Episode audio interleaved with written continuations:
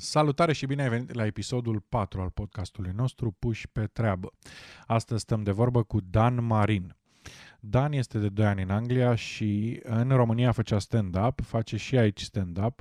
În România avea un job la care a renunțat ca să facă stand-up full-time. Aici încă n-a ajuns să facă stand-up full-time, dar uh, vorbim despre toate astea în podcast. Uh, vorbim și de primului job, care a fost, uh, cum ați auzit și la Silvi în episodul 1, la Amazon. Uh, vorbim de stand-up-ul uh, românesc, stand-up-ul uh, englezesc, cum e să faci stand-up în altă limbă decât limba ta, cum e publicul român în Anglia, care vine să vadă stand-up în română, și cum e publicul în România. Vorbim un pic și de ce lucrează el, cum se întreține. Apropo de asta, încă o dată vreau să-i mulțumesc. Ne-am văzut la Northampton, care este la mijlocul distanței dintre mine și unde stă el și se pregătește să facă un pas mare, se mută în Manchester, uh, care e un pic mai ieftin decât Londra, dar scena de stand-up este uh, la fel de preeminentă, cumva e așa, un fel de rivalitate între nord și sud și vorbim și de chestia asta. Nu vă mai țin, ne vedem uh, în podcast. Salutare!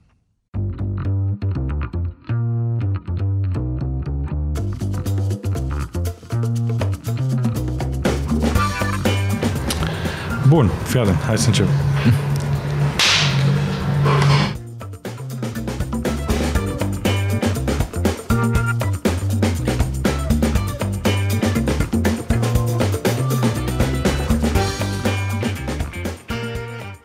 Salutare și bine ați venit la episodul 4 al podcastului Puși pe treabă. Ai. Acolo.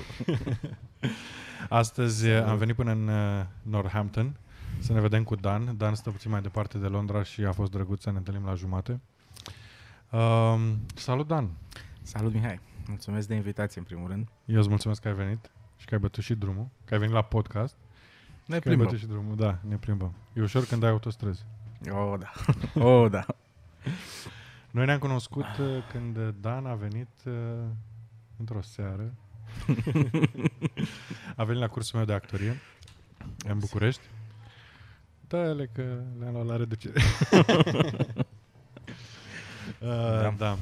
Și ne-a regăsit... Uh, e prima oară când ne vedem în Anglia? Uh, da. E prima oară, nu? Da. Știm că suntem aici de da, unul despre altul. Da. Bine, am mai vorbit așa. Da. De cât timp ești aici? Uh, doi ani și un pic anul ăsta. Uh-huh.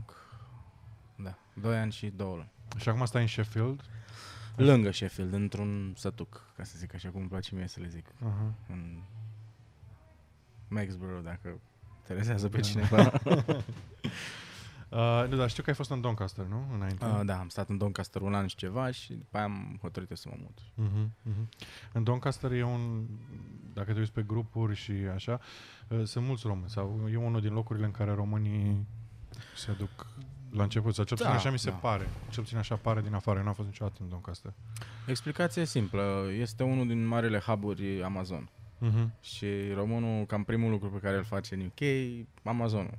M-am gândit și eu, da. da. Na. Sunt români, angajează români și chiar te angajează repede, adică dacă ai nevoie de un job rapid, te duci la Amazon clar. Uh-huh. Fără discuții. Nu discriminează, angajează pe oricine. Nu discriminează, angajează numai români. Da, mă rog. nu discriminează din alte puncte de vedere. Da. Cum, uh, cum te când ți-a apărut prima dată gândul să pleci din țară? A fost o chestie, știi că sunt români care de, înainte de facultate, din liceu, se gândesc să plece din țară. Sunt români ca mine care, eu nu mi-am dorit neapărat să plec din țară, eu am plecat pentru actorie, adică n-am plecat de uh, bani, adică să plec, știi că să plec, plec să fac mai mulți bani. Ție când ți-a venit prima dată gândul? Subit. Subit? Da. Adică, mă rog, um, long story short, pentru mine a fost cumva uh, backup planul. Uh-huh. Când am renunțat eu la ce știam să fac în România, la IT și m-am apucat de stand-up full-time și așa, am avut tot timpul gândul ăsta că, băi, dacă nu dau lovitura până la 40 de ani, ăsta era targetul meu, știi? Uh-huh. Să spargi norii. Da, știi da. la ce mă refer. Și am zis așa, frate, dacă nu sparg norii, la 40 de ani mă duc în Anglia și mă angajez în IT. Uh-huh. Mhm. Și asta pentru că cu limba eram foarte ok de atunci și IT știam să fac. Și, na, m-am gândit, zic, e un job care nu o să moară, clar, clar. din contră. Și cam asta a fost backup plan. Dar tu ai 40 de ani, că nu pare să ai Nu, 40 de nu. ani. Păi Asta asta- zic. Era planul de 40 de ani pe care cumva mai mult, fără să vreau, l-am luat mai devreme. Mhm. Ce a Cumva. dat uh, acest uh, impulsul? Ce a dat impulsul? Ah, Don't get me started on this. Um, L-am întrebat înainte de podcast, băi, e ceva ce nu vrei să atingem? Și a zis, nu frate, ce vrei? Da, Cred că am nu, atins n-am, uh, ceva. nu, nu, nu, e doar că e foarte complicat cumva și trebuie să compactez. Um, pentru mine personal devenise toxic mediu. Mhm. Adică a început, na, ca orice chestie, hobby, s-a transformat în marea iubire, Vorbești de stand-up acum? Da, da. da. Și atunci, uh, ușor, ușor, în ultimii doi ani devenise foarte toxic. Asta pentru că, mă rog, a apărut ai umorul care a și stricat, a și ajutat, whatever, știi? Mhm. Eu să zic că am fost din cei afectați oricum de ai umor, pentru că N-ai fost și la umor, parcă? Sau la am OIM? fost, am da? fost și la ai umor. Dar, uh, mă rog, m-au difuzat abia a treia oară, am avut niște certuri cu Bendeac, n-au difuzat decât ce au vrut ei, Foarte- că așa da, se așa e face, în televiziune. mi-au tăiat mult din material și cumva m-au scos nașpa, știi? Mhm. Mi-am asumat că asta da. e. Eu m-am dus acolo și am semnat că sunt de acord să facă ei ce vor, știi? Dar problema e că erau foarte mulți ai umoriști Mhm. care veneau acolo și ziceau, frate, fac stand-up și unde ai făcut? Pe acum e prima dată, știi? Am înțeles. Numai că dacă avea un moment bun, să zic așa, și râdea bendeac, după aia începeau să aibă show-uri prin țară. Și Mhm. cumva ni se închideau porțile nouă, cei care făceam de ani de zile chestia asta, știi? Mhm. Adică rela- uh, bănească că aveați niște relații. Știu că tu mai intrai în deschidere, dacă nu mă înșel, la Cristian Dumitru. Da, mergeam și cu Bordea și cu Dumitru și cu... Na, faci Mhm. cu oricine, n-am avut bifuri, ca să zic așa, personale cu nimeni. Da. Doar că devenise din ce în ce mai greu. Adică oamenii ăștia câștigau o expunere, nu? La ai umor și atunci le puneau fața pe afiș și lumea venea Da. că e, a, e ăla de la ai umor, nu? Da, în mare, da. În mare, Mhm. da. Și asta pentru noi era nasol pentru că, păi mei, îți lau piața. Practic. Da. Și așa era din ce în ce mai mică piața, hai să fim serioși. Mhm. Și asta zic, că devenise totul foarte toxic, bro. Adică, în afară de, nu știu, 10, 15, 20, 30 de minute pe scenă, care nu conta nimic altceva, era the shit, the Mhm. holy grail, știi? În afara scenei totul era foarte toxic și, nu știu, aveam nevoie de schimbare de decor. Mhm. Mhm. Și totul s-a mișcat, ca să termin ideea, tot a început de pe o lună pe alta. Mhm. Pur și simplu am zis să întreb pe Cătă Dum, care na, e tot un stand-up, știam că e aici în UK, l-am întrebat în mare, băi, cum e acolo, care e mersul, știi? Și din vorbă în vorbă mi-a zis, băi, am o cameră liberă, adică așa s-a legat, știi? Și am Mhm. zis, hmm, ia uzi, și într-o lună de zile, practic, am ajuns în UK. Mhm. În țară, în afară de stand-up, ce făceai? Băi, în Adică ultimii ani nu trăiai mai din- făceam nimic. Trăiai din stand-up? Trăit e, impropriu spus. Știu, ca la actori, da. Exact. da. Adică erau luni, luni bune, de ce să mă cac pe mine. Problema în România, cel puțin stand-up, era că m, era un sezon mort. De prin mai până prin Mhm. octombrie, mort, știi? Mhm. Și toată lumea concedii mare, chestii și noi acasă foame. Mhm. În iarnă făceam bani, au fost ani când am făcut bani mult mai mulți decât aș fi avut un job normal sau știi. Mhm. Dar na, faci două, trei luni bani, după care trebuie să ții de ei. Și eu nu știam, n-am știut să gestionez chestia asta, frate. Asta e, știi? Cheltuiam tot ce făceam și... Se Na, învață, da. da. na. Și așa am ajuns în UK. Care a fost, care a fost primul impact uh, când ai venit? Ai mai fost în Nu. Anglia? Nu. Care a fost primul impact? Și te întreb asta și pentru că um, ți-am văzut niște postări pe Facebook la început, nu știu dacă ai mai pus sau nu între timp, dar am văzut că spuneai, uite, cum e, ce se întâmplă în trafic, ce se întâmplă nu știu ce, uh, în diverse contexte, știi?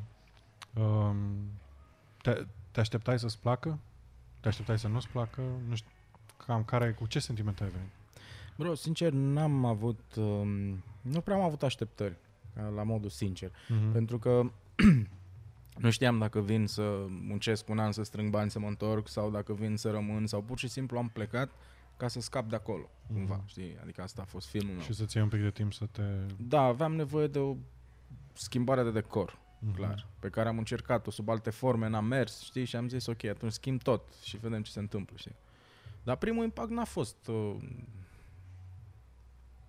neutru. să zic neutru, da. Că n-am, îmi plăcea cum arată și așa, dar din păcate am venit între români, muncind pentru români, Mhm. că am venit la Amazon, că na, Asta era varianta rapidă, știi, până Mm. îmi găseam ceva în domeniu. Și nu știu alții cum sunt, dar mie nu-mi place să muncesc în țări străine pentru români. Mhm. E o chestie că ei se poartă altfel cu tine sau că tu ai ideea că, domne, vreau să muncesc, uh, adică vreau să ies cumva din cu mentalitatea românească sau cum, adică ai simțit tu din partea lor uh, români șefi față de români angajați Da, da, deci poate am fost eu ghinionist, ca să zic așa. Am avut ca să eu fii ghinion. drăguț. Da, dar unde m-am dus eu, respectiv la Amazon, atitudinea românilor de acolo era de români. Știi? Adică no ofens. Dar nu se... Nu, Nu m-am- că am prieteni români. Exact ca în stai. România m-am simțit, știi? Mhm. Adică n-am, în afară de faptul că în afara programului eram într-o țară străină, în timpul programului eram ca în România, sclav. Mhm. Da, sclav, sclav, știi? Și nu numai că eram sclav, dar cu big bitch, cu, știi, n-aveai voie să comentezi nimic, să pur și simplu Mhm. nu-ți convine, pleci, știi? Oamenii ăștia uh, erau cumva, uh, erau de mai mult timp aici? Da, sunt erau de mult, da. Majoritatea erau de mulți ani. Vorbeam și, uh, nu mai știu în care episod, dar tot așa vorbeam de, uh, cred că vorbeam cu Silviu, da, în primul episod, de românii care uh, vin aici, nu prea le place de obicei, cam înjură uh, UK-ul, Anglia în general, și uh, stau în casă cu români, muncesc cu români, mănâncă de la mag- magazin, cumpără de la magazine românești, mănâncă la restaurante românești, se uită pe Mhm. Digi, Antena, Etno, whatever, Da, știu ce zici. uh, și aia e. Și practic ei trăiesc cumva într-o bulă um, de românitate, de România, de nici nu știu ce să-i spun. Și asta cumva îi împiedică să se integreze, să îi împiedică să se expună la idei noi și eventual să învețe. Um, și spun asta, apropo de ce zici, ziceai cu um, a, nu-ți convine pleci, știi? Țin minte când am realizat, eram cred că în primele șase, opt luni, lucram uh, la hostel și de fiecare dată când greșeam ceva, aveam sentimentul ăsta de aoleu, știi? Mm-hmm. Că Mhm. te, te dă afară sau ceva, mm-hmm. știi? Că asta Mhm. era, și după aia mi-am dat seama, băi, stai puțin că ăsta e un gând pe care îl am, că băi, mă dă afară dacă... Da, și aici e altfel știi? oricum. Și aici, aici, eu nu prea am lucrat cu români, sincer să fiu, dar uh, mentalitatea e cu totul alta, adică ai greșit, nu știi, ești la început, whatever, ești mai slow, știi că se mai întâmplă și asta, hai să-ți Da. mai explicăm o dată, hai să-ți mai nu știu ce. Și de asta zic că mă surprinde într-un fel ce zici, pe de-o parte, fiind de, de tipii ăștia, oamenii ăștia, fiind de mai mult timp aici, că păstrau acea mentalitate, băi, comentezi, poți să pleci, știi? Păi nu generalizez, că n-are rost. Dar în general, Dar în general, părerea mea personală, fără să Da. jignesc pe nimeni, este că mă rog, e doar o teorie, da, și e doar a mea, da. este că oamenii care rămân în bucla asta, atâta pot ei. Pentru Mhm. că ca să ieși din bucla asta, în primul rând trebuie să înveți în pana mea engleză. Mhm. Da? Și i-am zis-o tot timpul, dacă vii aici și faci munci de jos, ca să le zic așa, da? da.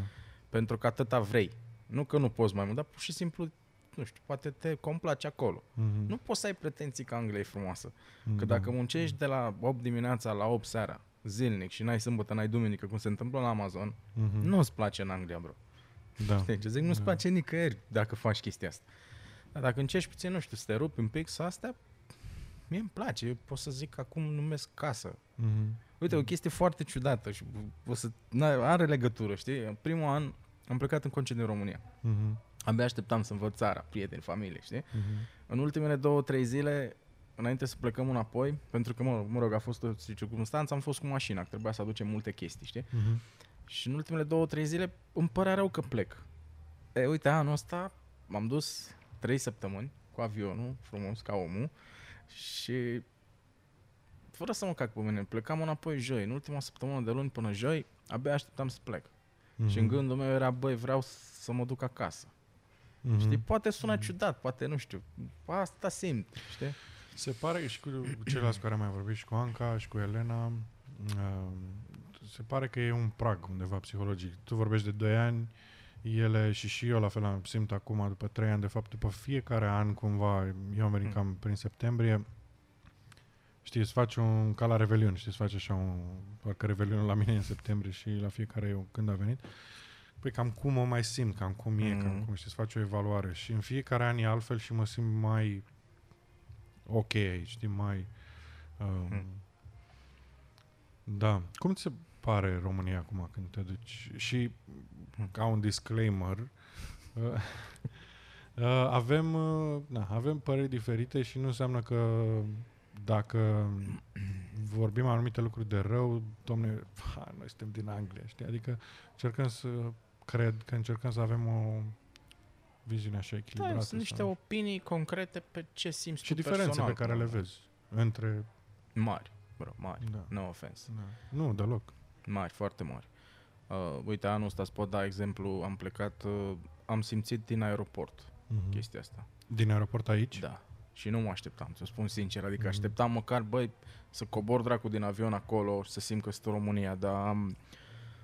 Uite, long story short, uh, cu Wizu, că toți zburăm cu Wizu, ai să fim serios și știi că ai priority și non-priority boarding. Da. Și ajungi la poartă la avion și scrie clar în pana mea priority și non-priority, știi? Era unul când se... A, e experiența mea, nu știu că așa se întâmplă mereu, știi? Da. Uite așa, cerc. Toți pe două menți, cum ar veni, cerc, știi? Care mai Mhm. de care se intre primul. Și acum a venit stewardesa sau ce acolo și a zis, vă rog frumos, priority left, non-priority right. Mhm. Și nimeni nu se mișca, știi? Și a țipat Da. iar, băi, insist. adică și acum mă gândesc la altceva. Tu care faci zborul ăsta, l-ai mai făcut. Nu Da. e prima dată. Da. Știi mersul, știi că există priority și non-priority. Adică nu poți să-ți arzi că o faci pe prostul. Că din Da. oamenii ăia, 2-3 poate erau proști. Da. Nu? Dar Da. majoritatea știau că nu au priority. Și ce m-a frapat cel mai mult e că am auzit în spate comentarii, un tip și o tipă, știi? Și tipul spune, nu, că e vina lor că nu sunt organizați. Și tipa și cu mine în același timp ne-a puvnit râsul, pentru că am crezut că e ironic ce zice el Mhm, acolo, știi? mhm. Și el a zis, nu, nu râde, că așa e, că nu sunt organizați. Moment la care eu i-am zis, tare, fără să mă cunoască, zic, prietene, scrie clar, priority și non-priority, niște colea patru așa Da, mari, da, adică, da. știi? Bine, prietena mea atunci mi-a zis, gata, taci, stai cu minte și așa, știi? Da. Dar asta zic, de acolo am simțit. Uh, Da, ok. Uh, să, ca să nu ne ducem pe panta asta în jos așa, mă gândeam să te întreb când na, te duci acasă, adică te duci în România, acasă, Mhm. na, e, se mai schimbă, cum, uh, care sunt lucrurile care, uh, de care ți aduce am- sau pe care le revezi cu plăcere? Știi? Uh, s- sunt convins că sunt lucruri pe care le descoperi altfel, pentru că nu mai trăiești acolo și ai cumva un, ești, ai un pas în spate, știi? Dar sunt și niște lucruri pe care, uite băi, asta e mișto. Mi-aduc aminte cu plăcere de, sau mă bucur să revăd acest, uh, whatever, care e acest lucru.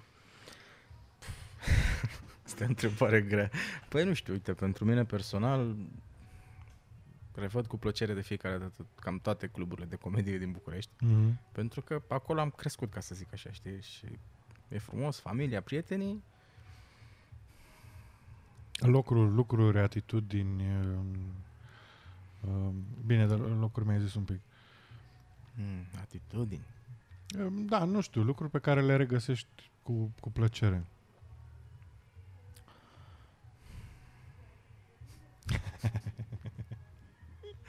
Uh, încă o dată, prieteni, foști colegi, știi? Că nu m-am gândit la chestia asta și dacă mă pui acum să mă gândesc, sincer, nu vine nimic. Adică Mhm. nu vreau să zic că nu găsesc nimic atrăgător acolo. Mm-hmm. Probabil și din cauza că mediul a fost pentru mine personal atât de toxic încât am vrut să închid tot, știi? Mm-hmm. Și din păcate, na, de două ori de când m-am întors în țară, de când sunt aici, uh, fără să vreau am văzut doar lucrurile negative. Mm-hmm. Deși n-am plecat cu filmul ăsta, știi? Adică nu m-am dus să le văd. Dar pur și simplu Da. acolo în față, Da. știi? Vin. Yes. Atitudini, apropo de atitudini, diferențe, știi? Față de ei și față de noi. Cam asta zic. Că Suntem și acum suntem, suntem români și ne iubim țara, dar preferăm să trăim, adică eu prefer să trăiesc pe afară. Mm-hmm. Ok, și ai venit, ai început să lucrezi la Amazon Mm-hmm. și după aia? Acum nu, știu, nu mai lucrezi la Amazon. Nu, nu, de mult. Băi, am lucrat primele trei luni la Amazon că trebuia să mă pun un pic pe picioare, știi, să încerc Mhm. să-mi plătesc din datorii, că na, când am venit aici și am venit uh, în septembrie Mm-hmm. și era cumva sfârșitul sezonului de foame Deci bani deloc, Mhm. să zic așa, știi? Și a trebuit să mă împrumut, să vin, na, whatever, long story. Am lucrat trei luni până în decembrie. Ce făceai efectiv la Amazon? Că Amazon e mare. Livram colete, ce fac toți românii la Amazon. Mhm. Bine, nu toți, că sunt și partea de români care lucrează în depozit. Da, pe la asta mă gândeam. Da, nu, eu am fost pe dubă, Mhm. având permis și așa. Și pe trei luni am decis că nu mai pot, nu mai e de mine, știi? Pur și simplu. Ce înseamnă, ce înseamnă să lucrezi la Amazon? Mi-ai zis un pic, 10 ore, 10 ore, 12 ore, doar până Da, la în principiu la 8, 8 și ceva trebuia să fii la depozit, încărcai mașina singur și când erau perioade nasoale au fost momente când efectiv am chemat manager afară să vadă că nu mai am loc. Deci nu puteam să încarc tot, că nu aveam unde fizic, știi? Mhm. La modul ăla Mhm. era. Uh, 200 și ceva de colete pe zi, 150-160 de adrese. Asta în condițiile în care englezii care lucrează la Amazon, că sunt și agenții care lucrează cu englezii, au 60-70 și se plâng, știi? Adică ca să înțelegi că e o diferență foarte mare. Dar asta de ce? Trag românii pe români sau... Da, pentru că companiile românești au mers pe principiu, bă, lasă că oamenii noștri muncesc, că români, Mhm. și te călăreau pe tine ca șofer. Ei făceau mai Adică mulți bani. Amazonul are, are niște uh, subcontractori. Da, nu, n-au angajați aproape deloc. Adică Aha. nici măcar sunt foarte puțini și cei din depozite care sunt angajați Amazon. Majoritatea sunt subcontractori. Mhm. Și noi practic lucram, adică eu lucram la o firmă de români, făcută de români, care au plecat de la 3, 4, 5 mașini cu șofer și și-au angajat sute, știi? Mhm. Am înțeles. Mhm. Și cam asta era filmul. Și ajungeai când terminai. Că aveai noroc să termini la 4, ajungeai pe la 5 acasă. Eu mai livram și la 60 de mile, știi? Adică mai aveam Distanță. și dimineața 60 dus, seara 60 întors. Și în principiu cam 8, 7 jumate, 8, 9 câteodată seara ajungeam acasă. Câteodată din când în când aveam o sâmbătă sau o duminică liberă, când în principiu trebuia să muncești cam 6 zile. Deci tu ai venit uh, pregătit să faci orice, nu? Adică n-ai, sau n-ai venit uh, bă, eu mă fac doar stand-up sau eu, nu? Da, am venit să văd ce e aici în principiu, în principiu știi? Și am zis că, băi, ok, dacă mi s-a oferit uh, varianta cu Amazonul, păi iau pe asta, Mhm. să pot să stau aici, știi? Mhm. Și să văd ce se întâmplă. Și între timp, uh, n-am mai rezistat pur și simplu. Mi-am dat seama că pot să fac multe chestii Mhm. și ca să interimar am făcut uh, delivery Mhm. Știi că aveam, luasem un rahat de Delivery mașină. este, uh, în România e Uber Eats, ca să le dăm Uh, oamenilor referință. Da, Dacă da, da, da, exact. Uber Eats și Una mai e ce, din- Glovo sau Glovo mai e în România, ce, parcă. Da, ceva în genul ăsta. Și aici mai e Just Eat, uh, Da, sunt mai multe, da. Și tu ai făcut asta cu mașina, nu? Da. Mhm. Că m- din banii din decembrie, că au fost niște bani buni, adică oricât ai plânge de Amazon, totuși partea bună era că făceai niște bani, știi? Mhm. Ca român abia venit aici să ajunge aproape la 2000 de lire, erau niște bani. Dar te te plăteau pe colete sau pe Nu, timp, pe oră? te plăteau pe zi. Aha. Aveai, nu știu, nu știu mai știu cât era, 70-80 de lire la zi. Din care îți mai scădeai tu motorină și tu, știi? Mhm. Adică nu rămâneai cu foarte mult. În jur de 1500, cam aia e media. Mhm. Dacă trăgeai mai tare și nu vrei să stai acasă liber, puteai să muncești pe contul altui coleg și mai făceai niște bani, știi? Mhm. Și n-am, n-am mai rezistat la un moment. Așa, am și zis, cum ai, ai făcut tranziția către ce? Păi mi-am luat mașină în primul rând, că mi-am dat Mhm. seama că am nevoie de o mașină. Mhm. Și m-am interesat, căutam pe net seara când ajungeam acasă, am uh, lăsat Netflix-ul la o parte, ca să zic așa, Mhm. Și am zis hai să văd ce variante am. Și am găsit asta, Deliveroo. Probabil că erau altele și mai bune, știi? Mhm. Dar am găsit Deliveroo, în două zile libere de la Amazon m-am dus și am făcut Deliveroo ca să văd care e mersul. Mhm. Am văzut că am făcut vreo 50-60 de lire în 3 ore fără să mă agit Mhm. și am zis, păi, bro, de ce să fac 80 pe zi de dimineața până seara când pot să fac 50 în 3 ore, Da. știi? Da. În Londra nu, eu n-am, nu cred că livrează cineva cu mașină. Asta e, e o chestie pe care o permit ei în... uh, Don, era în Doncaster atunci, nu? Da, dar făceam un Sheffield, în Doncaster nu Mhm. era, e prea mic orașul. Mhm. Făceam un Sheffield Deliveroo. Uh, Adică e- era o chestie oficială mai mult, asta vreau să te întreb. Nu da, era dar o și în chestie- Manchester este, de exemplu, și Da? în orașele mari. E alegerea ta, doar că în Londra nu cred că Prea merită, merită să că faci. e, da. Că dacă fac 10 minute pe 200 de metri, da. știi? Dar Sheffield-ul fiind mai micuț, chiar era ok, adică eu nu ocoleam ori la de vârf, ieșeam pe la 6 seara, puteam până pe la 10, 40, 50, 60 de lire, lejer. Știi, cât să-mi plătesc chiria și să fie ok. A, și ai renunțat la Amazon și făceai doar asta. Mm-hmm. Mhm. Și cam asta a fost film. Și între timp mi-am căutat oricum în domeniul meu, știi, am tot aplicat la Pe IT. tot. Da, am Mhm. aplicat la mai multe joburi, am fost la câteva interviuri și... Hai să vorbim un pic de asta. Cum e experiența, că tu ai lucrat în IT și în România, Mhm. cum e experiența interviului aici? Deci la interviu, cum e la interviu? Deci la un interviu, Mm. e o corporație sau măcar o, o firmă, nu? Care... Păi asta Operează cred că aici. se face diferența, dacă e corporație mare sau firmă mică, știi? Mm-hmm. Că am fost Aici? și și, da. Mhm. Și aici, dar cred că și în România e la fel. Nu Mhm. mai știu cum e acolo. Dar m-am uitat, de exemplu, am fost la un moment dat pentru ceva call center level 3 support, ziceau ei, dar nu era level 3, era tot operator la cască, știi? Mm-hmm. Și uite, asta în principiu m-a enervat foarte mult la ei, că am zis, băi, sunteți în Anglia, nu puteți să mințiți în halul ăsta pe CV, Mhm. știi? Dar, mă rog, lor le-a plăcut foarte mult CV-ul meu, că pentru un operator la cască eram mega Da. overqualified, adică, știi? Și mi-au făcut ofertă și am zis și eu, bă, nu, că nu. Asta era firma aia mic, mică sau Nu, mare? corporația mare. Mhm. Era, se pare că lucrau cu Virgin sau cu Tok Tok, cu ceva de genul, știi? Mhm. Și na, ne-au dat niște teste, adică, sincer, nu cred că era vreo diferență față de interviurile din România. Mhm. Cred că se pune problema cam la fel, știi? Și știi, să faci oricum, și aici cred că se face un screening înainte, că nu cheamă pe toți, știi? Da, da. Nu, și mie mi s-a părut ok procesul lor de recrutare, ca să zic așa.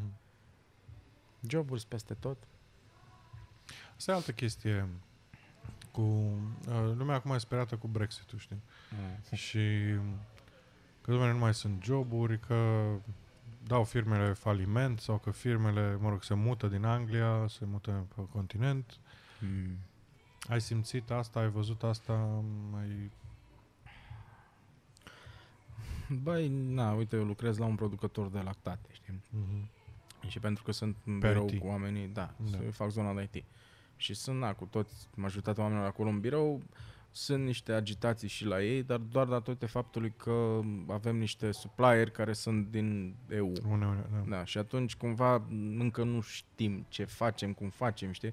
Că nu știi, poți să mai iei din Polonia plastic pentru Mhm. iaurturi sau nu, ce Mhm. trebuie să fac, știi? Dar în rest nu cred că ei nu se agită foarte mult, cel puțin acolo unde sunt eu nu prea le pasă, știi? Mhm. Nu știu dacă o să se schimbe cu adevărat ceva sau nu, s-ar putea nici să nu se mai întâmple Brexit-ul, Da. că ai văzut că în Nimeni nu fiecare știe. zi... da. Eu nu sunt stresat deloc, sincer. Personal, mi se fulfie. Chiar mi se fulfie, știi? Da, nu, nici eu nu cred că cei care sunt aici nu cred că vor avea probleme, mai ales dacă n-ai avut probleme cu legea și ți-ai plătit taxele. Adică nu Ești la prea- zi, ești. Da, n-ai treabă.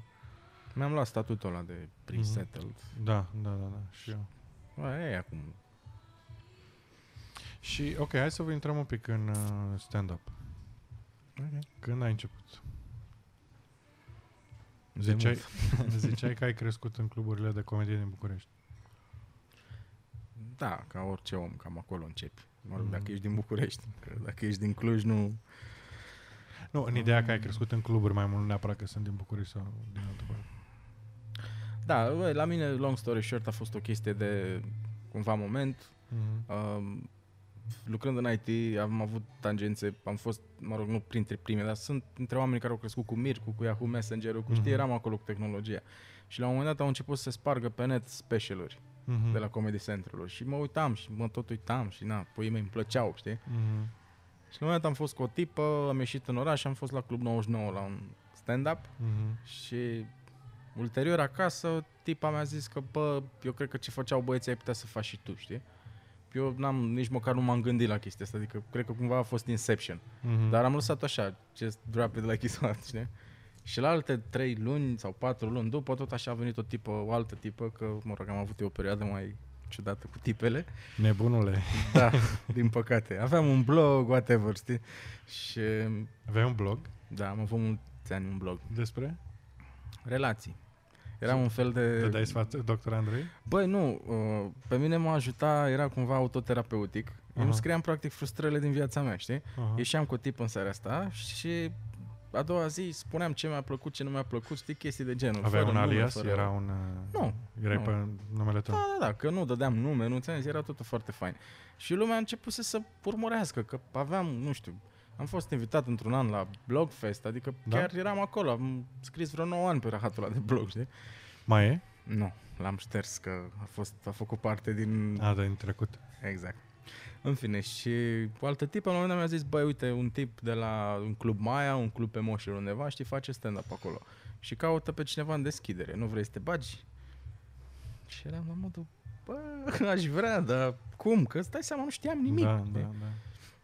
Și l-am sunat pe tipul la a doua zi, era marți sau miercuri, mi-a zis, bine, mă, eu ce m-a întrebat, știi, apropo de actorie, că m-a luat la telefon direct, a zis ceva de genul, bro, crezi că ești haios?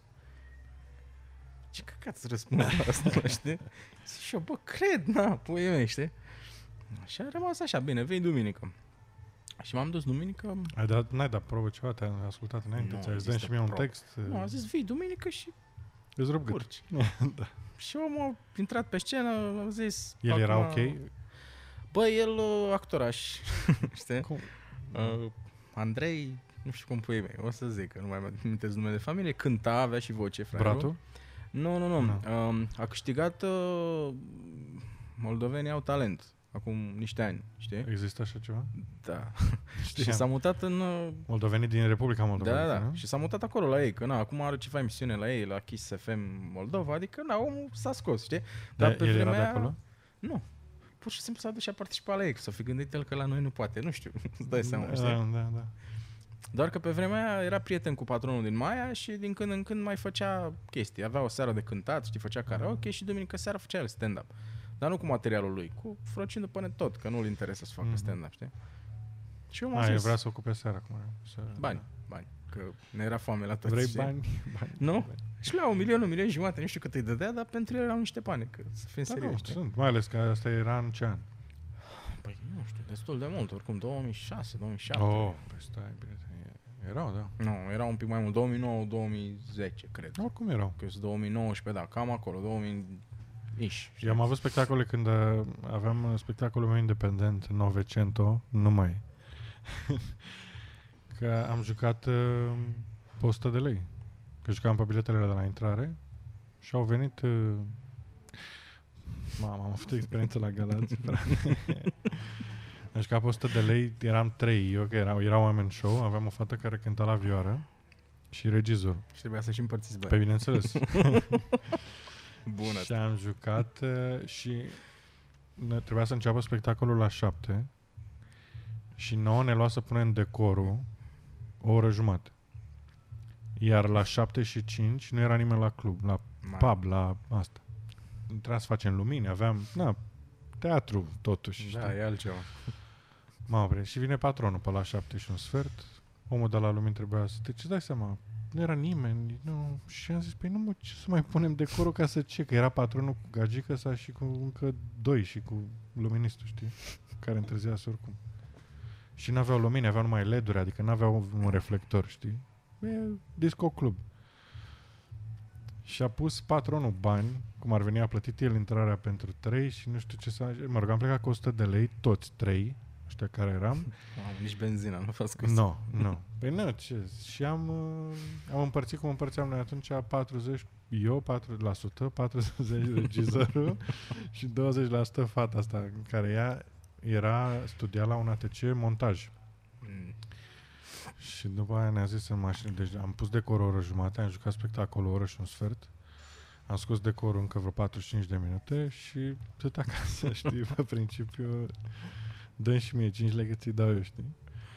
Și, um, și ea ne-a zis, ne-a zis atunci, băieți, vă rog eu, haide să nu mai facem de astea, știi? Păi nu. Să joace pe 20 de lei, adică, mă rog, da. Da, și la noi au fost multe de-astea grele. Dar cred că face parte din uh, farmec. Știi, cumva. După, face, după, După, aia, da, după, aia după, face după, parte din după. farmec, da. Acum pot să povestesc, că e... Da.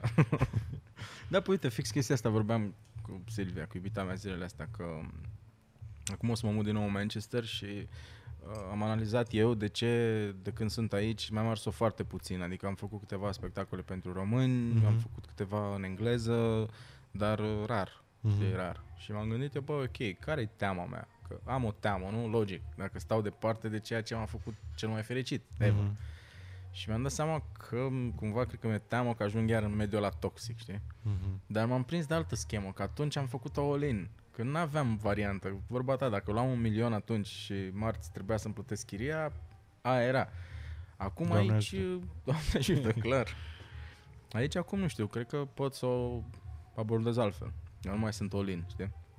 Și nu mai mă afectează Am fail-urile. înțeles. Da, asta vreau. Uite, e interesant că de multe ori se spune, uh, știi, că e um, videoclipul ăla cu e un filmuleț pe net cu uh, Will Smith care zice There's no reason for plan B Ăla când sare din elicopter.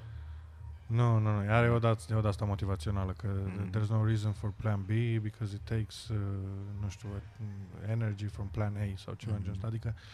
Adică crezi că dacă nu ești o lin acum e mai bine? Crezi că poate să te, af- să te afecteze în ce vrei tu să faci în cariera ta de stand-up?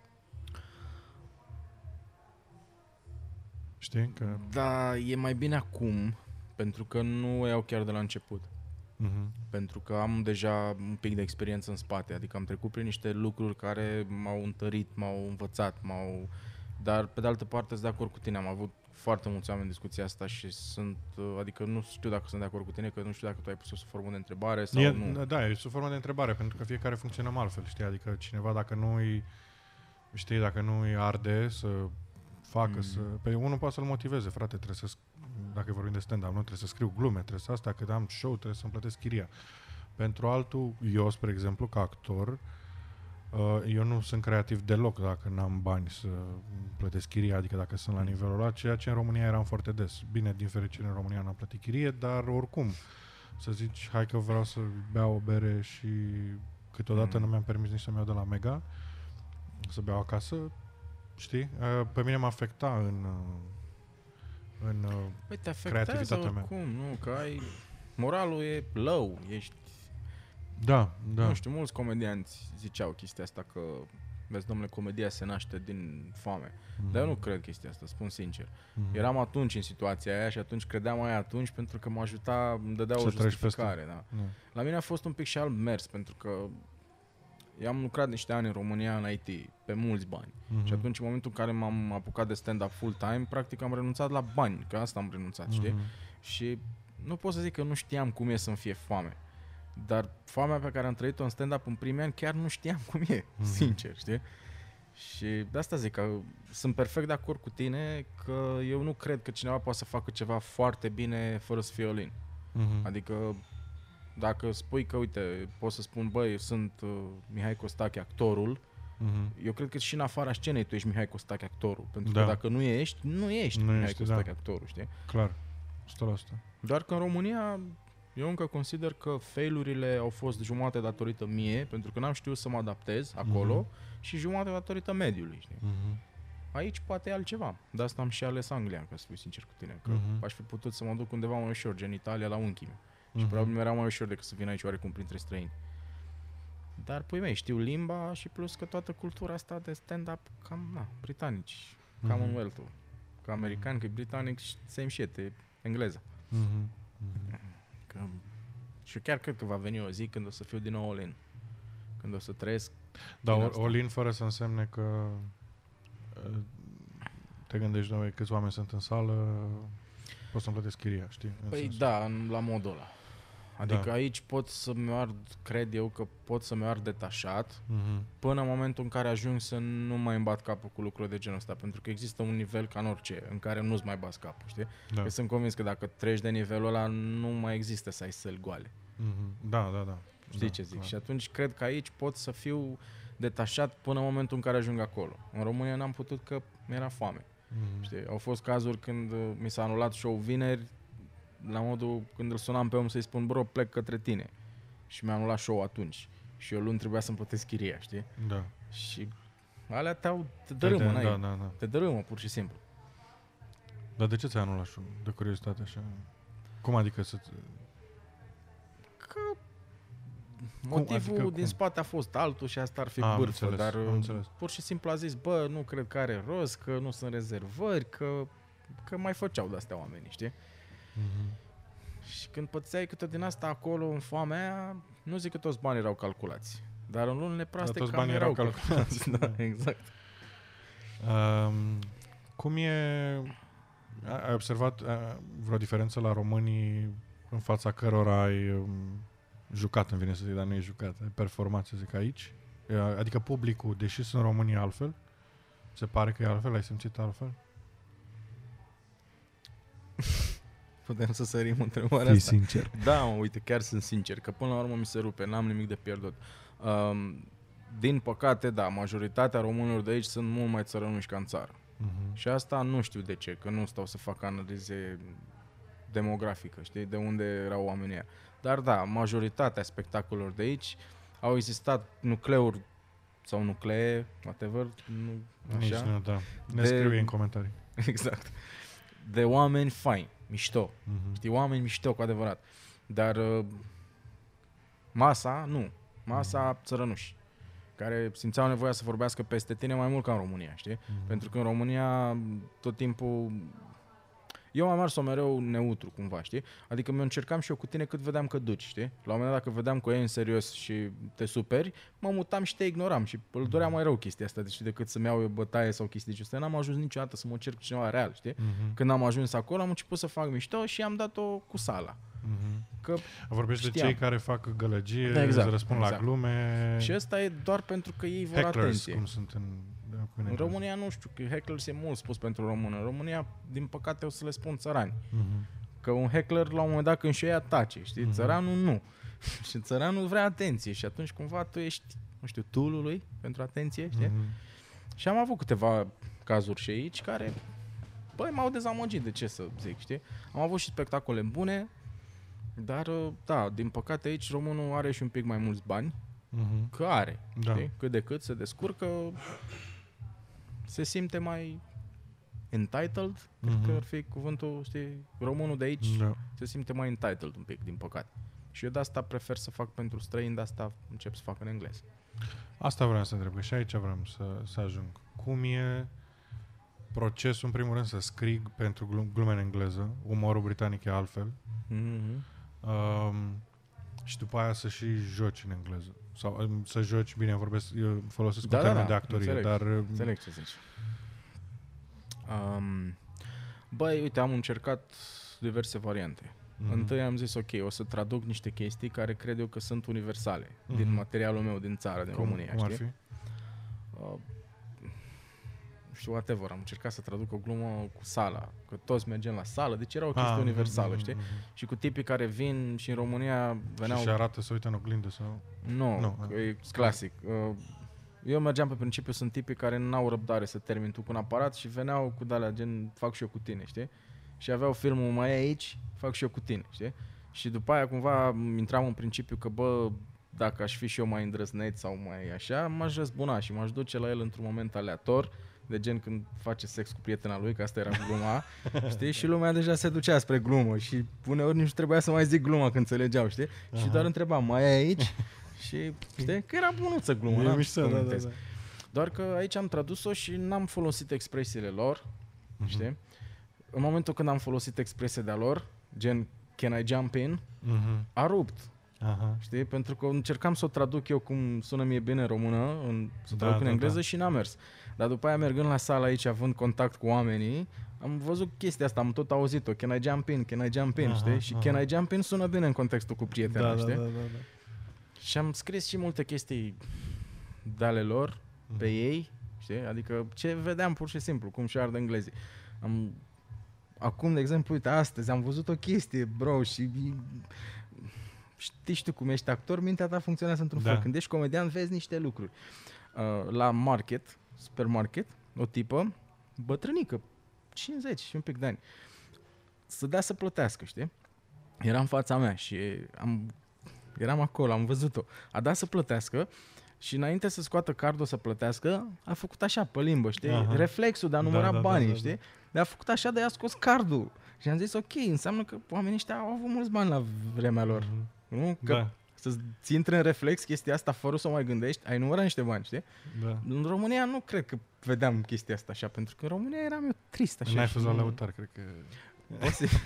tot ce e posibil, știi? Nu, dar zic că în România nu... Nu tot timpul observam lucrurile. Aha, aha. Că eram eu în, știi? Cum fac rost bula de ta. bani de chirie, Da. cum fac rost de bani. Dar e mișto, da, îmi place. Sunt uh, foarte ok. Mhm. Um, în orice fel de context. Mai dai și de oameni beți, care sunt mai bulangi un pic din ce am auzit, dar sunt mai bulangii la modul până le dai. Știi? Mhm. În momentul în care le-ai dat-o s-au potolit și băi, sunt foarte suportiv mă, aici. Foarte suportiv. Publicul? Da. E, na, Ce mă așteptam să fie, na, imigrant, vorba aia, de eu am Da. venit cu mentalitatea asta de, din România. Da. din România și alimentată de români de aici, care, Mhm. mamă, sunt rasiști, sunt puii mei, știi? Nu sunt deloc, bro. Deci am avut, cred că de trei ori am urcat în engleză pentru englezi și jur, a fost, au fost unele dintre cele mai mișto momente din viața mea. Mhm. Pentru că am avut emoțiile de la început, pe care le aveam în România acum 100 de ani, știi? Mhm. Pentru că era și limbă nouă și na, aveam emoții. Și pe emoții am avut niște... Patinez, cum ar fi. Exact, exact. Da. Deci am avut, am avut niște momente de m, improvizație pe care nu mă așteptam să le fac. Pentru că e, mi era greu cu limba, știi? Și totuși le-am avut și Eu um, am... Um, deși sunt actor și oameni, oamenii au impresia că dacă ești actor, a, ești uh, super degajat, super... De, de fapt, mă cac pe mine, practic. um, și pe mine întotdeauna m-a ajutat la teatru faptul că e acea, se numește al patrulea perete, știi că e Mm, cortina în aia fața de lumină, publicului. practic și nu vezi, știi? Și eu mă simt ca într-o ca într-o cutie sau ca, mă simt protejat într-un fel. Mhm. Adică um, pentru mine Mhm. Contactul direct tare asta. cu da. publicul, chiar mă gândeam că eu când am dat la facultate la UNTC, a fost unul din, cred că a fost singurul an sau singurul an după foarte multă vreme când s-a dat la Cassandra și nu s-a mai dat în facultate. Când înainte să dădea în facultate, într-o sală, cu neoane, cu alea, bună ziua, vine, spune monologul, nu știu ce. Am dat la Cassandra. Pe mine m-a ajutat foarte mult pentru că aveam reflectoare pe mine și mă, nu vedeam comisia, nu vedeam nimic, doar vorbeam cu... Și te-ai putut degaja cumva. Da. M-am, m-am simțit protejat, nu știu cum să zic. Știi, eu nu, am, o- am chestia asta. Nu, dacă aș fi avut comisia uh, și să mă uit în ochii lor, m, cred că atât de mult mă, mă uh, copleșeau emoțiile că nu, nu, nu cred că puteam să trec peste și să fac ceva astfel încât chiar să intru, știi? Hmm. Și uh, la facultate mă refer. Și întotdeauna um, mă gândesc cum e chestia asta, că la stand-up este fix extrema cealaltă, unde acolo omul zice, da, mai taci, da, mai nu știu ce, știi, îți răspunde și într-o limbă străină. Știi? Băi, nu știu la alții cum sunt, dar um, personal pentru mine microfonul este și scut și armă. Interesant. De momentul în care mi-am luat microfonul în brațe, s-a terminat. Uh, am o chestie... În ce sens a terminat? Ce înseamnă uh, să Sunt terminat? leu. Mișto. Sunt leu. Deci nu ai cum să mai mi dai. Și dacă știu eu că o dau prost, acum în momentul ăsta sunt ok pentru că știu că am zeci de ori în care am dat-o bine, știi? Mhm. Și știu că e doar contextul, doar starea mea psihică proastă, că știu că pot. Și uite, am avut un prieten de la bloc, care, mă rog, printre altele era și model. Bărbat fiind, Mhm. știi? Toată lumea caterincă de el, normal, că e model.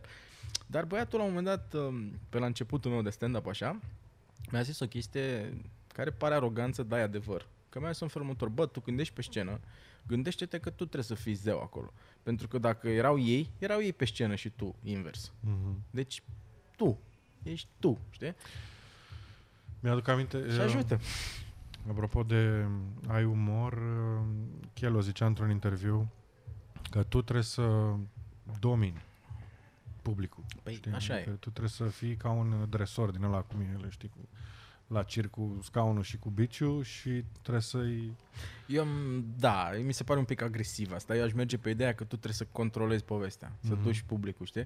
Pentru că, da, ești acolo în puii mei. Și publicul vrea să fie dus. Mhm. Dacă știi să-i duci frumos, te lasă, se lasă duci. Dar dacă tu ești căcat pe tine și ai emoții sau te duci tu pe film prost, nu dau nume, dar sunt mulți comedianți care fac chestia asta și se enervează pe cineva și se duce pe omul ăla și Da. la un moment dat ai văzut că se răcește sala, simte că se simte tensiunea, Mhm. zic, bro, don't fucking do that shit, știi? Mhm. Tu ești comedian, te pui la mintea lui ăla, adică pe bune, știi?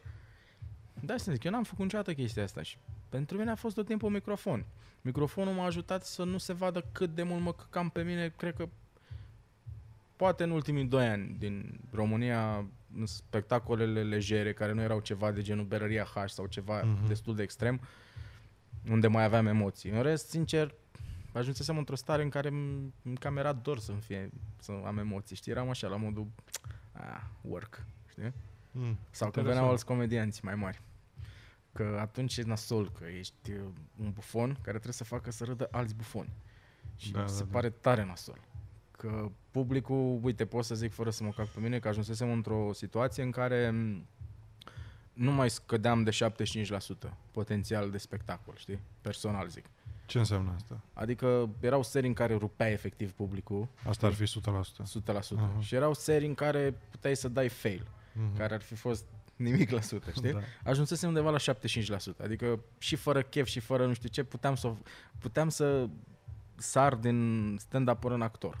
Știi? Mhm. Că am văzut la Mhm. alții că făceau chestia asta. Și am zis, bă, ok, chiar dacă am eu starea proastă și nu mă duc acolo cu sufletul, dar O I'm joci. acting this shit. Da, exact. Da, da.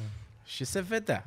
Adică prieteni apropiați și așa știau când, bă, ai avut o seară de tot căcatul, de te Da. dracu, știi? Dar oamenii, mamă, cel mai tare show, știi? Na, omul nu știa diferența. Dar veneau uh, stand-up-uri pe care nu puteai să-i păcălești. Da, da, da. Și atunci cred că erau cele mai nasoale chestii, că ce căcat, trebuie, trebuia să fii cu ceva nou, nu? Nu știu, am avut tot timpul chestia asta și, și cred, cred că și ei au avut-o, știi? Și tot Normal, timpul da. când venea un comediant la tine și Dar asta zicea... nu te ține activ, nu e ca un training undeva, adică mental, emoțional, uh, știi, să mă întreb. Îți dă ceva în plus. Îți ridică Bine, un adevărul e pic. că să- eu mai colaboram cu Bulandra la o scrisoare pierdută și mai venea în, câte un act, deci înainte de spectacol, mai veneau, stăteam actorii toți undeva și mai venea cineva și zicea, băi, e nu știu cine în sală, știi? Buf, toată lumea era, Da, ok, tensiune, gata. clar. clar. Da. Și la noi mai era chestia asta, numai că la noi nu prea veneau oameni în sală, la nivelul meu, știi? Mhm. Se duceau la Deco 99, de are destul de rar pe acolo, dar am... E frumos, nu știu, mi-a plăcut. E o lume minunată pentru copii. Dar voi aveți, uh, cum e la stand-up, a- ai ca un monolog, adică tu ai putea să scrii cuvânt cu cuvânt și ai bucăți, le pui, au, bănesc ca o logică, nu? Adică trec dintr-una într-alta, nu? Încep să vorbești de prietene, după aia vorbești de Um. nu știu ce. Sau cum e? Aici e un pic mai complicat. Adică, da, poți să faci și chestia asta. În general, poți să-ți reproduc cuvânt cu cuvânt o glumă când e scrisă nouă, când încă e caldă, știi? Mhm. Dar ușor, ușor, eu începusem să am joi, vineri, sâmbătă, duminică, știi, gen, săptămână de săptămână. Și erau multe show-uri și deja învățam textul fără să vreau și devenea parte din mine cumva, știi? Mhm. Și atunci începeam să sar dintr-una într-alta. Și când am făcut prima dată chestia asta, mi s-a părut genial. Și după aia am început să caut eu să fac chestia asta, știi? Adică aveam, nu știu, cred că undeva la vreo oră jumate cu totul, știi? De la bune până la iși, Mhm. știi? Și în funcție de spectacol. Și încercam să fiu și eu actor. Că am Mhm. mai văzut pe la alții că se poate, știi? Și în funcție de ce sugestii luam din public, ca să zic așa, că am făcut și un pic de improvizație și m-am folosit de chestia asta, știi? Aha. Vorbeam cu cineva, mergeam pe filmul lui și după aia, aha, apropo de asta. Mhm. Și părea că uite ce și-a gândit-o Aha, prostul că acum, i-a venit știi? acum, da, da. Că, uite, Cristian Dumitru e unul din oamenii care face chestia asta și o face foarte bine. Mhm. Că n-ați dai seama, am fost cu el de zeci, de sute de ori, poate, știi? Și sunt și momente jmechere de improvizație pe care le face. Dar majoritatea momentelor sunt niște momente cheie pe care le face mereu, care rup. Mhm. Și le dă atât de bine, încât pare atunci făcută improvizată, știi?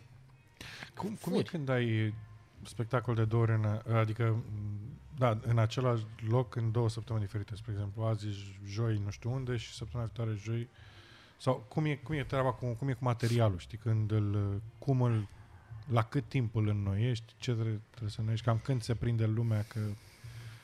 Bro, eu n-am o regulă pentru asta. Mă, în mod normal, frumos ar fi să nu te duci două săptămâni la rând cu același material. Așa ar fi frumos, adică ca respect față de oamenii aia. Uh-huh, Dar asta poți să o faci după niște ani. uh-huh, Dacă ești la început, la început făceam chestia asta și ca să câștig cumva, stăteam mai puțin. În loc să stau 25 de minute, stăteam 15 și puteam să rup, știi? uh-huh. Mai repetam o chestie, două. Spre sfârșit, aveam cel puțin jumătate de oră bună departe și încă jumătate de oră bună departe. uh-huh. Doar că prostia mea, am zis, era că dădeam dintr-una într-alta. Și nu mai țineam minte, n-am stat niciodată să știu că am colegi care stăteau, mama, azi am dat asta, asta, asta, știi? Uh-huh. Matematică. Pentru mine a fost suflet, Feeling. nu matematică, feeling, da? Uh-huh. Și chiar dacă dădeam aceleași glume, uneori dădeam aceleași glume și chiar făceam mișto pe chestia asta, știi? Și oamenii erau cu mine, că le dădeam într-un context frumos. Uh-huh. Nu mi-a plăcut matematica, sincer, nu... nu pot. Mecanică, cum ne ziceam mai multor colegi, s-au mai supărat unii mai așa pe mine, dar știam, bă, asta e glumă mecanică. Da, păi poți să o faci așa. Adică, Da, da, e fake, e, știi, e glumă de prima mână. Nu, în ideea în care și comedia, că de, eu la asta mă gândeam, și comedia are o matematică a ei, adică o cadență, știi? Mm-hmm. E Mhm. undeva e ca o muzică, în ideea în care, ca să pice bine și să râdă lumea, trebuie să aibă o structură, știi?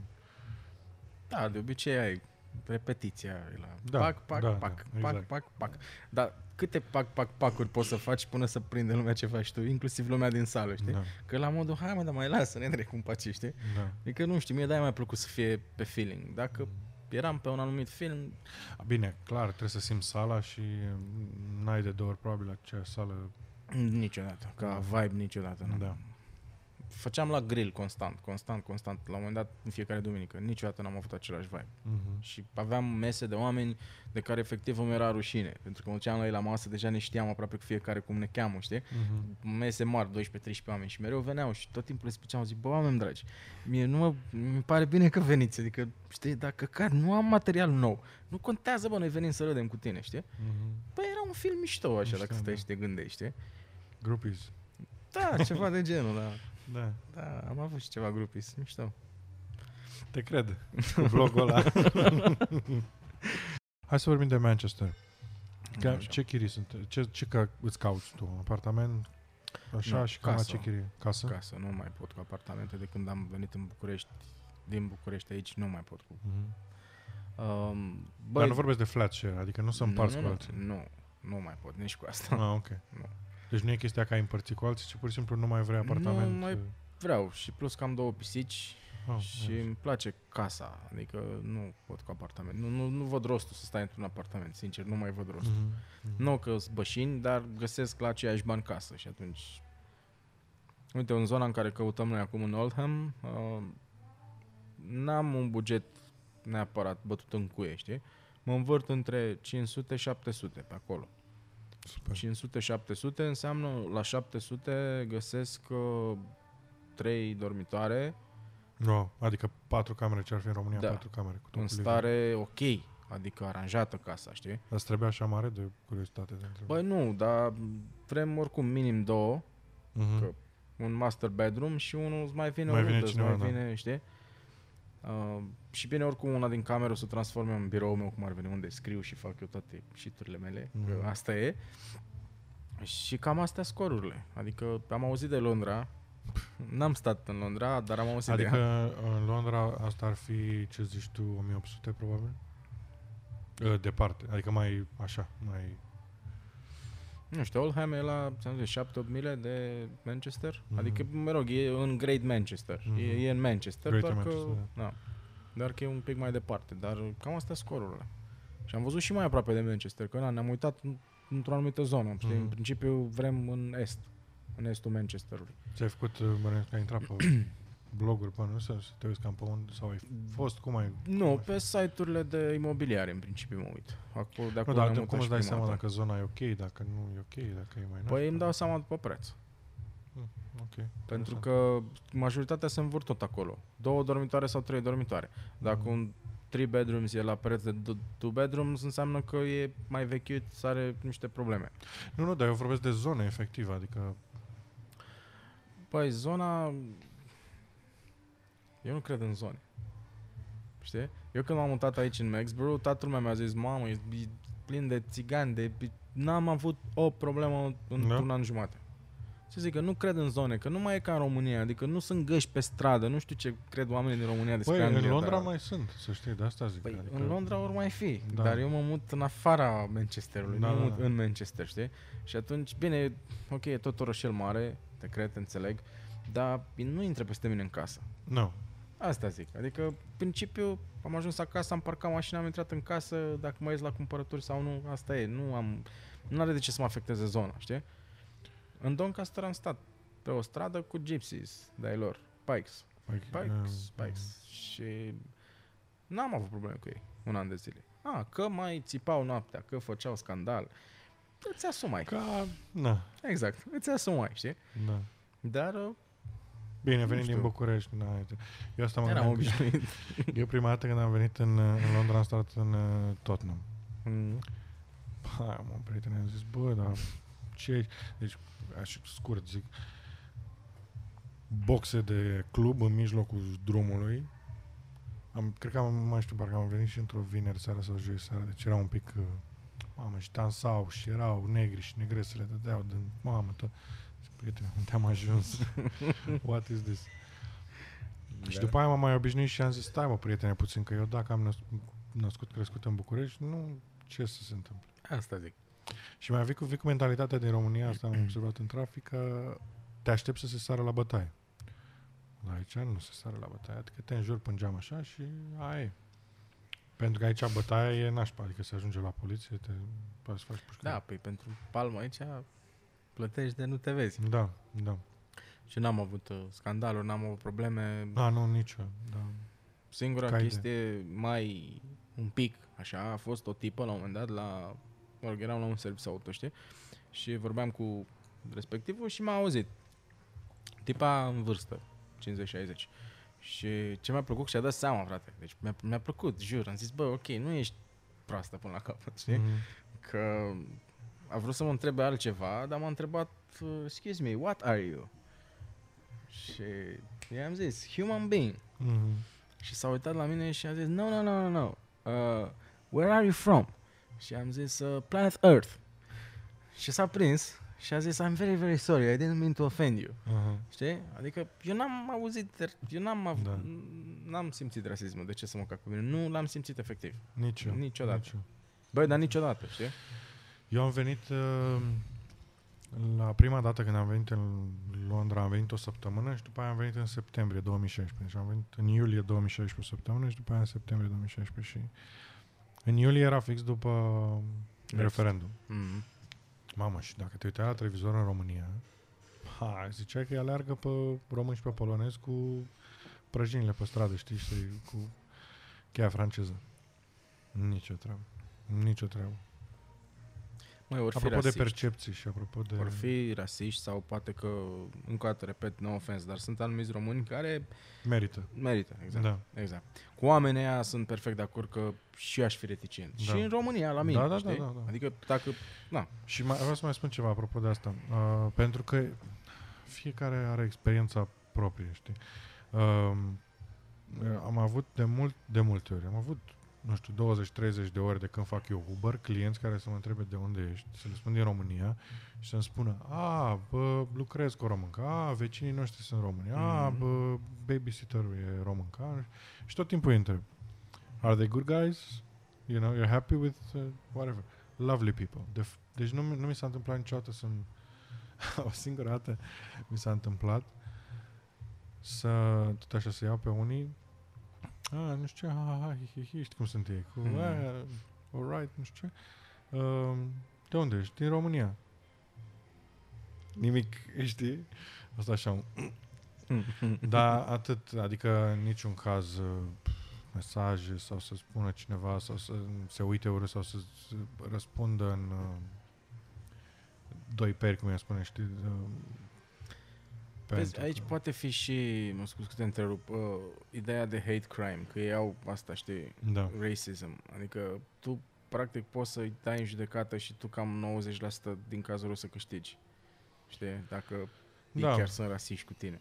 Da, Și dar întrebarea trebuie să mea fie chiar e, asta zic, că trebuie să fie chiar rasiști, adică nu, ad- nu poate să spună, a, adică dacă, ok, dacă spune where are you from Romania, ah, go fuck yourself, fuck off, nu știu. Da, ok, atunci înțeleg. Băi, nu știu, da, ok, dar Fuck you gândește Romanian că sau- nu ei știu. sunt atât de mm, politically correct acum, încât nu trebuie să meargă atât de departe. Dacă eu îi zic că sunt din România și el îmi zice gypsy, deja e rasism, e hate crime. Mhm. Direct. Da? La modul ăsta e acum cu ei. Și de multe ori m-am gândit, băi, sunt ei se abțin sau nu? Deși, sincer, nu cred. Nu cred, pentru că și dacă stai într-un bar cu cineva și vorbea, începi să vorbești, faci small talk, nu, adică la n-are exact, nu e ca și cum e un local sau dai în judecată localul sau știi um, Da, e acolo cumva. da. Hai să revenim un pic la asta cu la stand-up. Vrei, Ok. Adică te muți în, te muți în um, Manchester pentru stand-up, nu? Pentru că da, vrei în să... principiu, da. Ziceai că uh, vrei să mergi către nivelul următor. Care e nivelul? Mhm. Ce înseamnă asta pentru tine? Păi, Nivelul următor fi pentru mine în primul rând să intru aici, în circuit. Mm-hmm. Aici, din ce am văzut, este un circuit destul de bine pus la punct. În România, na, țara hoților, știi? Ce înseamnă un circuit? Ce, ca pentru cine nu știe? Adică un circuit în care sunt niște oameni care fac asta pe bani, deja. La nivel semi-pro, ca să zic așa, știi? Adică nu neapărat că trăiesc din asta, că sunt mulți care nu trăiesc din asta, dar deja sunt acolo și există. mm-hmm. Și toată lumea știe de ei că există, știi? Că adică un alți circuit. stand-up știu despre ei. Alți stand-uperi, organizatori, uh, nu știu, manageri, uh, Mhm. impresari, cum vrei tu să le spui, știi? Dar uh, sunt cam aceiași, dacă te uiți. Mm-hmm. Știi că ei au niște nivele, mă rog, la noi erau niște nivele, dar erau prost puse. Noi, eu, prietenii mei aveam Caterinca că e divizia B, divizia C, divizia A, știi? Aici e divizia C, divizia B, divizia A și the shit. Știi? Că există Champions și League. the shit. Un, nu știu, un Ricky Gervais de-al lor, un Jimmy Carr, care n-ai cum să, știi, nici măcar Dreams. Dar uh, există un alt circuit al lor în care sunt plătiți binișor oameni. Mhm. 50-100 de lire pe un spectacol, te duci, te plimbi, te... trebuie să fii acolo. Pentru mine ăsta e următorul pas, să fiu acolo. Și ai ales Manchester și nu Londra din datorită chiriei? Ah, pentru că- Nu, sincer nu, pentru că m, momentan suntem într-o situație financiară ok. Mhm. Nu pot să zic blissful, dar e ok. Da. Nu s-a pus problema de bani Manchesterul. Am vrut să ne mutăm întâi în Birmingham, că avem niște prieteni acolo. Mhm. După care am zis, băi, hai să vedem, să studiem un pic piața și ai, e Londra, care e Londra, totuși, Mhm. și restul lumii. Iar în restul lumii, ca stand-up, există Manchester și restul lumii mai departe, știi? Mhm. Adică e cam a doua scenă de stand-up. Londra e capitala sudului, Manchester e capitala nordului. Mhm. Există și aici râciul ăla între nordici și sudici, Normal, ca în orice da. țară, dai Da. seama, știi? Cum era la noi cu moldovenii și bucureștenii și așa, așa e și la ei. E the northerners, Da. știi? Rough people și sudicii care sunt pussies. Că așa, Aha. na, Așa se zice în nord. cam exact asta e. Manchester, Liverpool, care oricum sunt foarte aproape, Mhm. și Londra. Și râciurile de rigoare și Caterinca de rigoare și am zis, băi, în Londra oricum nu am pus-o pe principiu că e mai greu de intrat, că sunt mult mai mulți. Dar uh, stau la 30 de mile de Manchester acum, stau în zonă, știi? Mhm. Am făcut cursuri în Manchester de stand-up, am cunoștințe acolo, știi? Mhm. E mai ușor, mai lejer pentru mine de intrat. Cluburile în care aș putea să fac open mic-uri am fost deja în ele, Mhm. sunt familiar cu ele, știi? Că oricum tot timpul am făcut chestia asta, când era ceva nou, important, mă duceam întâi să văd. știi? Mhm. Că Da. Așa îmi place mie, știi? Să nu mă duc pentru prima oară, să un pic de Da, să ai o familiaritate. imagine. Să pară cunoscut un pic, știi? Mhm. Și de asta zic, acolo, na, o să fie altceva. Plus că e oraș mare, Îți dau asta un pic mai așa să... prea departe. Nu așa, și e oraș mare, știi? Scuze. Da. Aici la mine n-am nimic de făcut. La 5 se închide tot. Mhm. Așa în Manchester, Comanzi după Amazon. comand pe Amazon și îți vine în aceeași zi. Da. Că e Manchester și mm, Nu, vorbeam de aici unde ești acum. N-ai ce să faci, să închide tot, comanzi după Amazon. da, dar vrei să ieși la un film, la o chestie, trebuie Da. să merg până în Tot. Manchester sau până în, nu știu, de, de obicei în Sheffield, că e cel mai aproape. Mhm. Sau în Doncaster, dar Um, România, așa de încheiere, te mai vezi?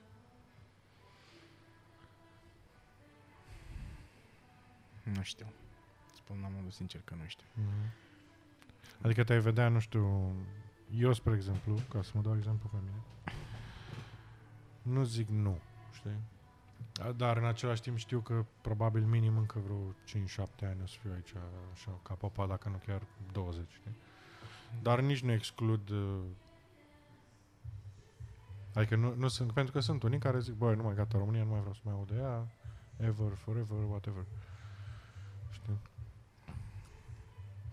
Um, Bine, încă mai ai timp, adică... sunt- da, nu știu ce să zic. Acum, în momentul ăsta, cum văd situația, este la modul dacă n-aș avea de ales.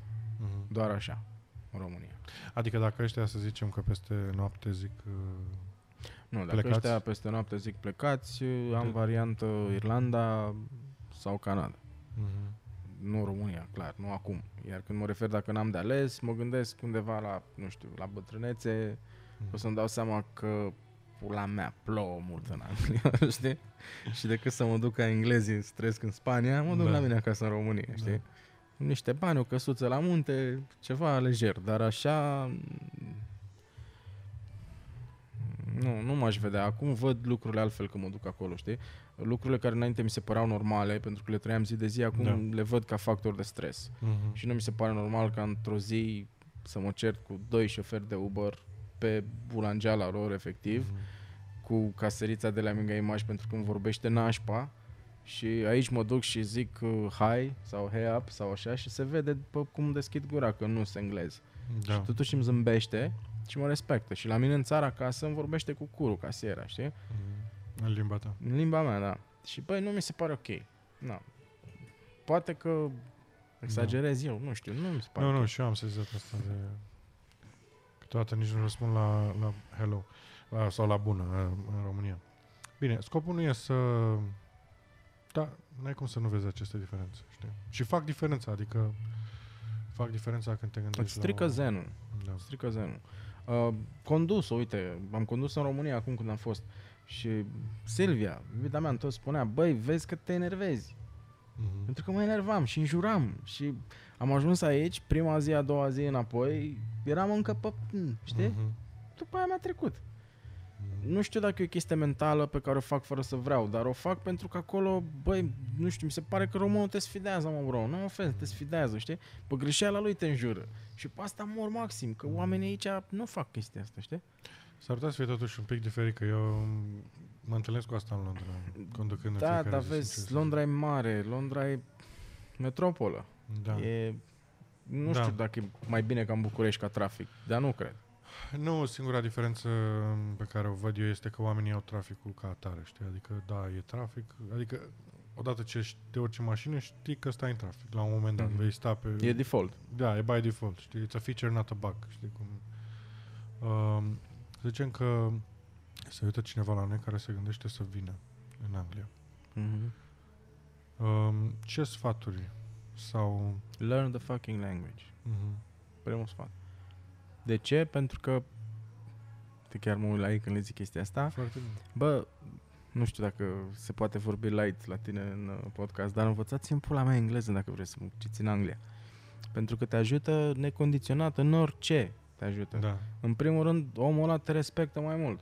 Și de ce zic asta? Pentru că se vede că deși nu știi bine, te chinui. Da, și ei apreciază foarte mult asta când văd că te străduiești. Da, exact. Că ai venit în țara asta, e alegerea ta că ai venit, nu te-au chemat ei, nu? Da. Dacă ai venit, învață limba, pentru că o să aprecieze, părerea mea, chestia asta, o să aprecieze ei mult că se... Și Te ți văd deschid altfel. uși, ți deschid uși. Adică nu, nu stai, vii la un job, spre exemplu, unde lucrezi cu români, ești cumva dependent de comunitatea aia în care ești. Um, și zici, după Păi- nu poți să pleci pentru că nu știi cum să faci aia, aia.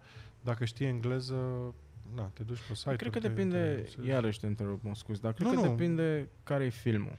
Că dacă vii cu principiul și cu filmul de, băi, lucrez trei ani în Anglia și după aia mă întorc, Mhm. nu te interesează să înveți limba. Că tu practic vrei să faci niște bani. da. trei ani de zile. Whatever, orice, ești dispus să faci orice. Dar dacă filmul tău e să stai aici, trebuie să, băi, măcar să încerci să înțelegi cultura lor. Mhm. Puțin, știi? Adică Mhm. din ce putem și noi. Da. Știi, câte puțin, câte o chestie de aici, din TV-ul, din, nu știu, cumva.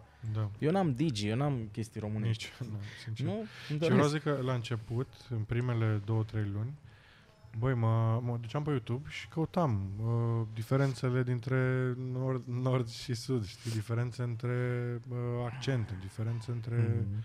știi, cum e, pe tocmai pentru că vroiam să învăț sau să măcar să o cunosc, știi, poate nu o învăț, dar măcar știu despre ce e vorba. Da, și am citit despre istoria Angliei, Mhm. cum a ajuns Anglia să fie Anglia. Cum... Da, da, da. N-am citit despre toată insula, că am zis, sunt Da. în Anglia totuși, chiar dacă sunt în UK. Dar nu zic că am făcut un efort. Dar am zis, bă, măcar să nu un fiu interes. prost. Eu, exact. O, ceva acolo, știi? Deci cred că ăsta ar fi cel mai bun sfat și al doilea sfat, iarăși personal, trebuie să știi de ce vii, frate. Da. Mhm, Cred că trebuie să știi care ți-e filmul. Sau dacă nu știi, măcar să te prinzi repede, mhm. ca să te adaptezi, știi? Că na, repet chestia asta, dacă vrei doar să faci bani, nu te interesează să afli cultură, să afli limbă, nu, Da. ți se rupe. Dar dacă vrei să te stabilești aici, cu cât înveți mai repede și prinzi mai repede din mentalitatea lor, cu atât ți mai bine, nu? Da. Că nu te mai privezi ca pe un străin. Adică, ok, o să zică, băi, e străin, e imigrant, dar se comportă ca noi. Se Mhm. îmbracă ca noi, știi? Vorbește ca noi. Stricat, da, vorbește ca noi, știi? Deci dacă ești în birou și face cineva o glumă, înțelegi și râzi și tu, sau- adică știi despre ce e vorba. Da. Clar e altceva, ești da, acolo. e altceva, știi? Te simți inclus tu, te în simți primul rând. inclus. Și ex- exact dacă nu înțelegi, și acum vorbesc din propria experiență, te simți exact exclus, adică exact Mhm. opusul, știi? Și zici, Da. băi, da. La mine se mai face mișto în birou, de exemplu, Our Romanian Friend, știi? Sunt cam singurul străin din toată fabrica aia. Cred că mai sunt doi. Uh-huh. Dar, Mă mă rog, și sunt români? nu. Nu. Sunt lituanian și whatever. Ideea este că oamenii m-au îmbrățișat, așa ca să zic, știi? Uh-huh. Știu că fac și stand-up, uh, tot timpul încearcă să facă ei glumele ca să râd eu, știi? E mișto, încearcă să Te mă integreze. facă să râd, știi? Și să mă integreze și, nu știu, m-am simțit și mă simt în continuare cu ei extraordinar. Că sunt inclus în tot și la început înțelegeam oricum foarte bine ce ziceau și aveam și câteva referințe din cultura lor de nordici. Mhm. Acum, după un an jumate cu ei, îți dai seama că sunt acolo cu Când ei. zici de nordici te referi ca să nu creadă De lumea că- nordicii din UK. Din UK, da. Cum din sunt, Anglia. uh, eu, eu îi compar cu ardelenii, e părerea mea personală. Da? Ca mentalitate, ca spirit, ca cât de bun simți și așa, da, e ardelenii noștri. Uh-huh. Eu așa îi văd. Da. Știi, îți mai înceți? No. Da, e om de treabă, îți zice pe față adevărul, știi? Și, na. No, you're right. Ei, Bun. Hai că au dat drumul și la muzică mai tare. Da. Îți mulțumesc mult că ai venit. Bă, eu mersi de invitație și sper că n-am plictisit pe nimeni, că am vorbit mult. Băi, eu m-am simțit bine. Doamne ajută. N-ați zis și eu. Ce om. Îți dai seama că nu veneam dacă nu... Dacă, nu- promitem, promitem. Da, nu. Adică dacă era gen să fi fost tu la mine în oraș și așa, era hai că mă duc. Da, pentru că am făcut un efort să vin până Da. aici, trebuie să înțelegi că am avut plăcerea să vin. Da, mă, Asta nu, vreau glumesc, să zic. uh, glumesc. Um, și de fapt asta vreau să spun. Cred că dacă ne-am simțit noi bine, asta se transpare și pe... Da, o să te întreb și eu ceva scurt. Da, te rog. Um, ce vrei tu cu podcastul ăsta? Um, mi-am dat seama de curând că avem uh, oameni români ca noi, în general în Europa, nu doar în uh, Marea Britanie. Mm. Avem fiecare în jurul nostru câte 2-3 români, 5-6, 2-3, 5, 4, 5, 6, care sunt uh, românii care nu apar la știri pentru că au o viață normală, sunt români cu- de bun simț, sunt oameni care își văd de treabă, sunt Mm. puși pe treabă, apropo că de-aia se și numește, numește pe puși pe treabă. Uh, vor să-și facă o viață, sunt oameni educați, sunt oameni cu bun simț, care nu undeva nu sunt reprezentați, nu sunt văzuți, nu sunt uh, nu sunt arătați decât poate din când în când la, mă, nu știu, România te iubesc o dată pe an sau whatever, știi? Oameni care reușesc în viață, în alte țări, trec prin niște greutăți, nu le spune nimeni povestea și cred că ar fi interesant pentru că de multe ori m-am, sau nu de multe ori, dar mi s-a întâmplat să mă întâlnesc cu români care au reușit ceva sau care au o poziție sau o firmă sau de succes sau uh, în altă țară și nu știe nimeni despre ei, știi? Uh, și vreau să arăt cumva acești români ai noștri care atunci când apare o știre cu nu știu ce au făcut niște români, Să ai nașpa, contrast. uh, ei na, sunt, se simt probabil cum se simt și mulți alții pe care nu-i vedem. Știi? Da, ok. Good enough. Da? Good enough. Vreau să mai spun doar așa. Uh, avem, uh, ne găsiți pe Facebook, ne găsiți pe Instagram, avem grup de Facebook care se numește Puși pe treabă, ai, uh, unde dacă intrați, uh, vă, uh, vă trebuie, trebuie să-mi dați uh, adresa de e-mail ca să putem să rămânem în contact dacă se întâmplă ceva la un moment dat cu Facebook-ul sau schimbă regulile. Asta e motivul. Și avem și o parolă, puși pe treabă. Deci avem parolă pentru că nu vreau să intre oameni în grup sau să uh, ceară oameni în grup care nu au o legătură cu podcastul sau nu se uită sau nu știu despre ce e vorba și pur și simplu intră și într-un grup, am văzut cum se numește și așa mai departe. Deci băiatul ăsta e serios. Urmăriți, puși pe Băi, eu treabă. sunt pus că- pe treabă. Doamne ajută Doamne ajută! Vă mulțumesc că v-ați uitat și ne vedem uh, la episodul următor. Îți mulțumesc încă o dată, Salut. Dan. Și eu mulțumesc. Ciao. Ciao.